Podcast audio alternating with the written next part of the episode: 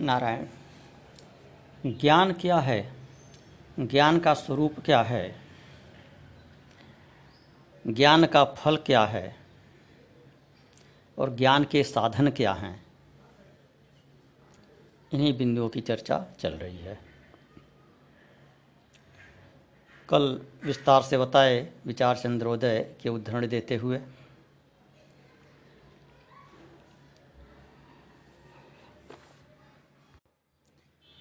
उसी क्रम को आगे बढ़ाते हैं।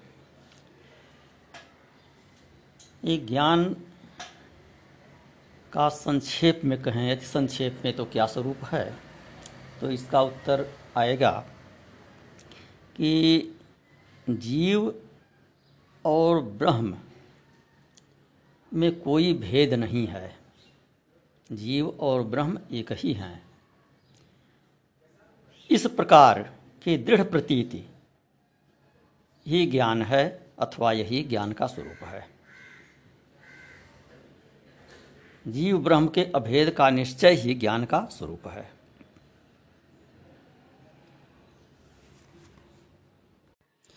आचार्य शंकर भगवत्पाद ने जो अपरोक्षानुभूति ग्रंथ में बताया है पूजपाद गुरुदेव के द्वारा उस पर जो हिंदी व्याख्या और टिप्पणी की गई है, उसके अनुसार। श्लोक 24 से 28 में ज्ञान के स्वरूप का वर्णन किया है। उसका सार यही है कि मैं सच्चिदानंद, ब्रह्म हूँ।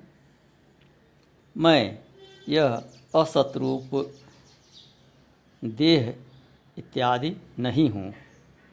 यही ज्ञान है। मैं निर्विकार हूँ, निराकार हूँ, निर्वध्य हूँ, अव्यय हूँ। यही ज्ञान है। मैं निरामय हूँ, निराभास हूँ, निर्विकल्प हूँ। व्यापक हूँ। यही ज्ञान है। मैं निर्गुण हूँ क्रिया रहित हूँ, नित्य हूँ नित्य मुक्त हूँ और अच्युत हूँ, यही ज्ञान है। मैं निर्मल हूँ, निश्चल हूँ, अनंत हूँ, शुद्ध हूँ, अजर अमर हूँ, यही ज्ञान है। मैं असत स्वरूप देह नहीं हूँ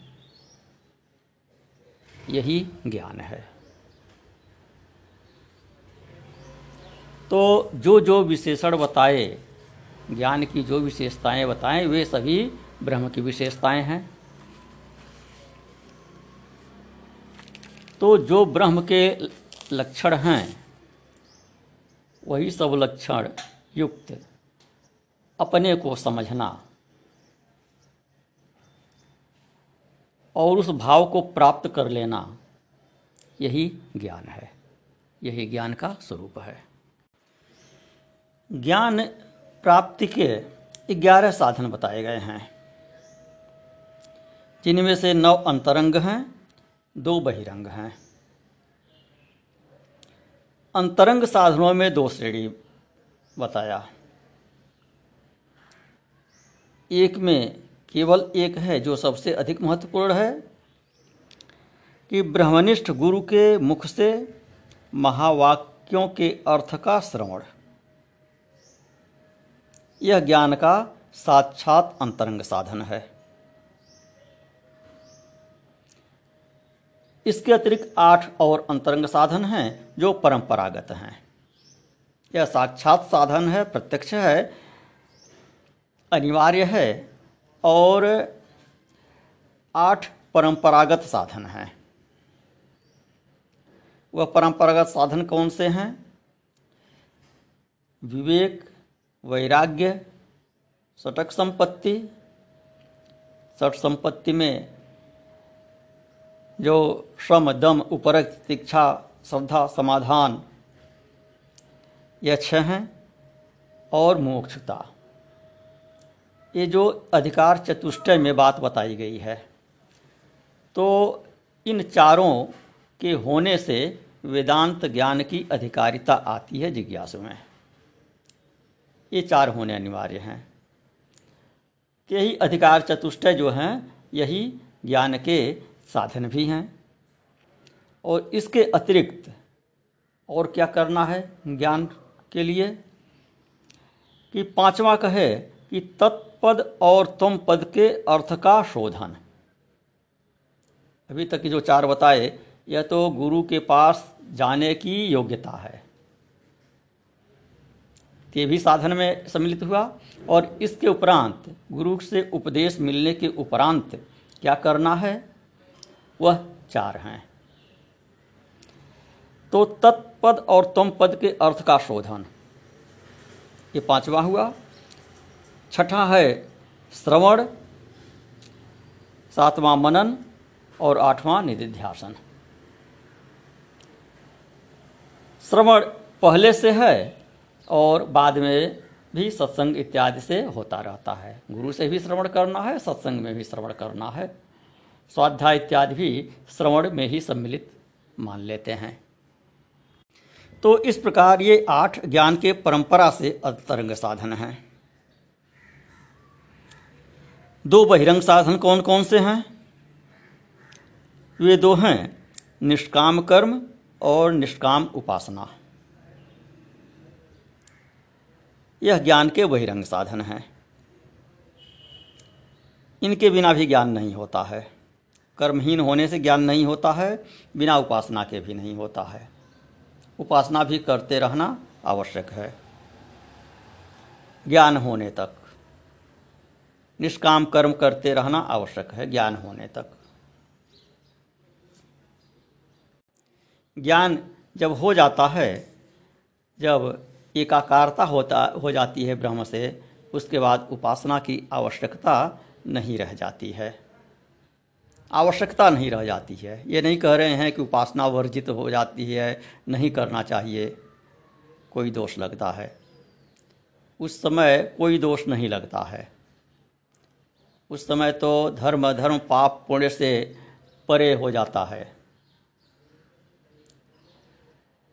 किंतु लोक संग्रह के लिए उपासना करते रहने में कोई हानि नहीं है। इस प्रकार यह सब मिलकर ज्ञान के ग्यारह साधन हुए। अब प्रश्न होता है कि सभी ज्ञानियों का निश्चय तो एक ही है? जैसा कि यही होता है, जीव और ब्रह्म में अभेद का निश्चय ही ज्ञान का स्वरूप है। तो यह निश्चय जब हो गया तो सभी ज्ञानियों की स्थिति अलग अलग क्यों रहती है? तो सभी ज्ञानियों की स्थिति में भेद का कारण ज्ञान की भूमिकाएँ हैं। निश्चय तो हो गया, लेकिन सबकी समझ का स्तर थोड़ा अलग अलग है।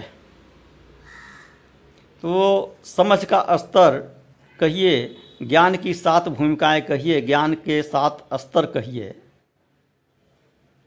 ये बताए गए हैं। वे सात स्तर कौन से हैं? सात भूमिकाएँ ज्ञान की कौन कौन सी हैं? वो है शुभेच्छा, सुविचारणा तनुमानसा, सत्वापत्ति असंशक्ति पदार्थाभाविनी और सातवां तुरीयगा। ये सात भूमिकाएँ ज्ञान की बताई गई हैं। योग वाशिष्ठ में अधिक विस्तार से पहले बता चुके हैं। पिछले एपिसोड 510 और 512 में देखें।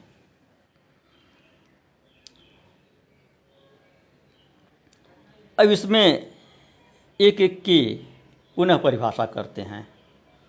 वहाँ पर तो परिभाषा बता चुके हैं, योग वाशिष्ठ में। विचार चंद्रोदय के अनुसार इसकी परिभाषा बताते हैं,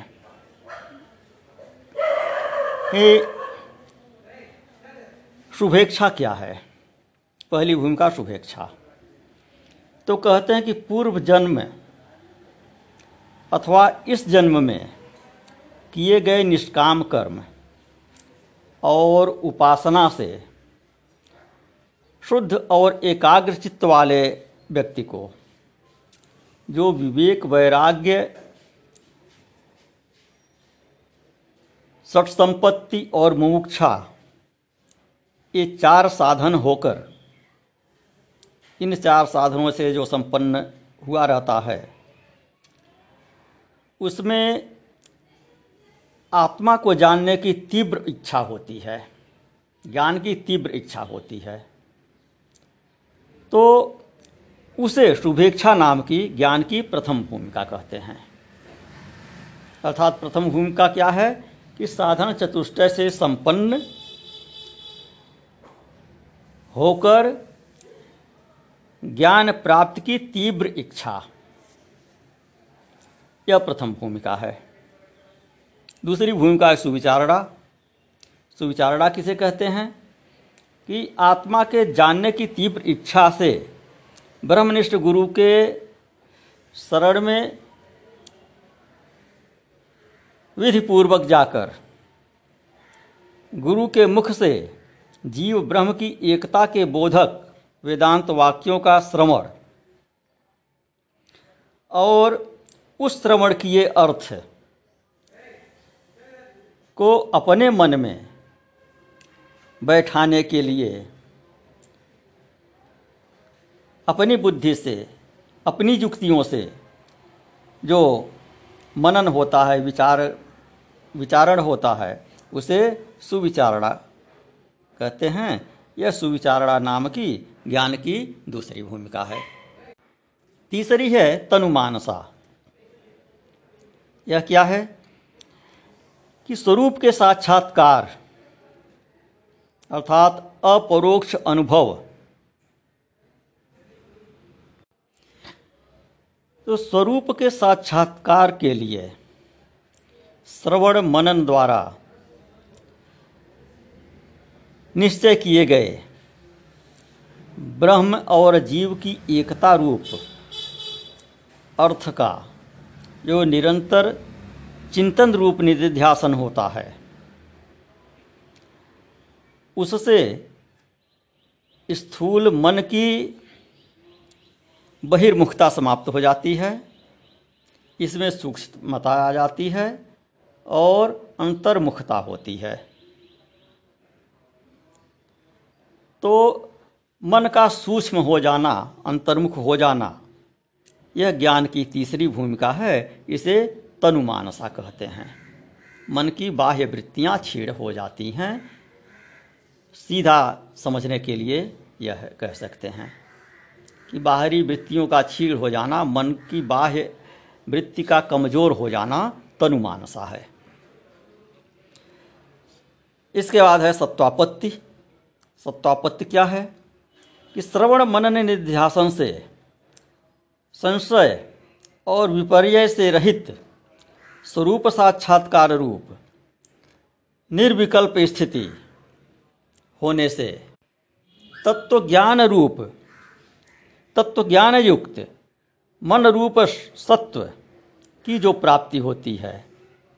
अर्थात अंतकरण की शुद्धता जो होती है, वही सत्वापत्ति नाम की, ज्ञान की चौथी भूमिका है। पांचवी है असंशक्ति। यह क्या है?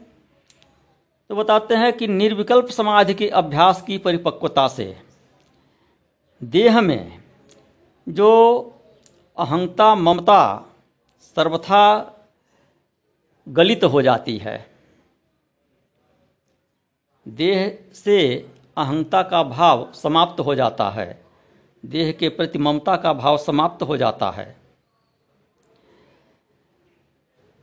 जो आसक्ति का अभाव हो जाता है।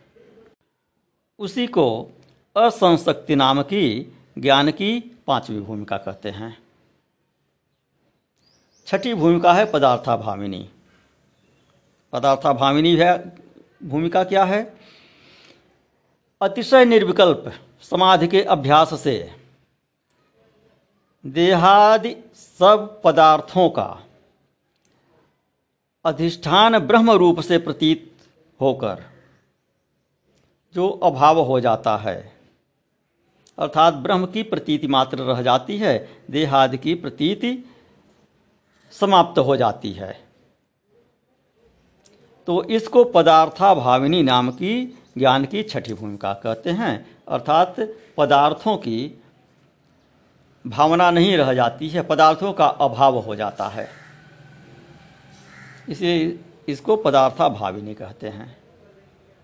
और सातवीं है तुरीयगा। अंतिम भूमिका है तुरीयगा। यह क्या है? ज्ञाता ज्ञान और ज्ञेय रूप त्रिपुटी।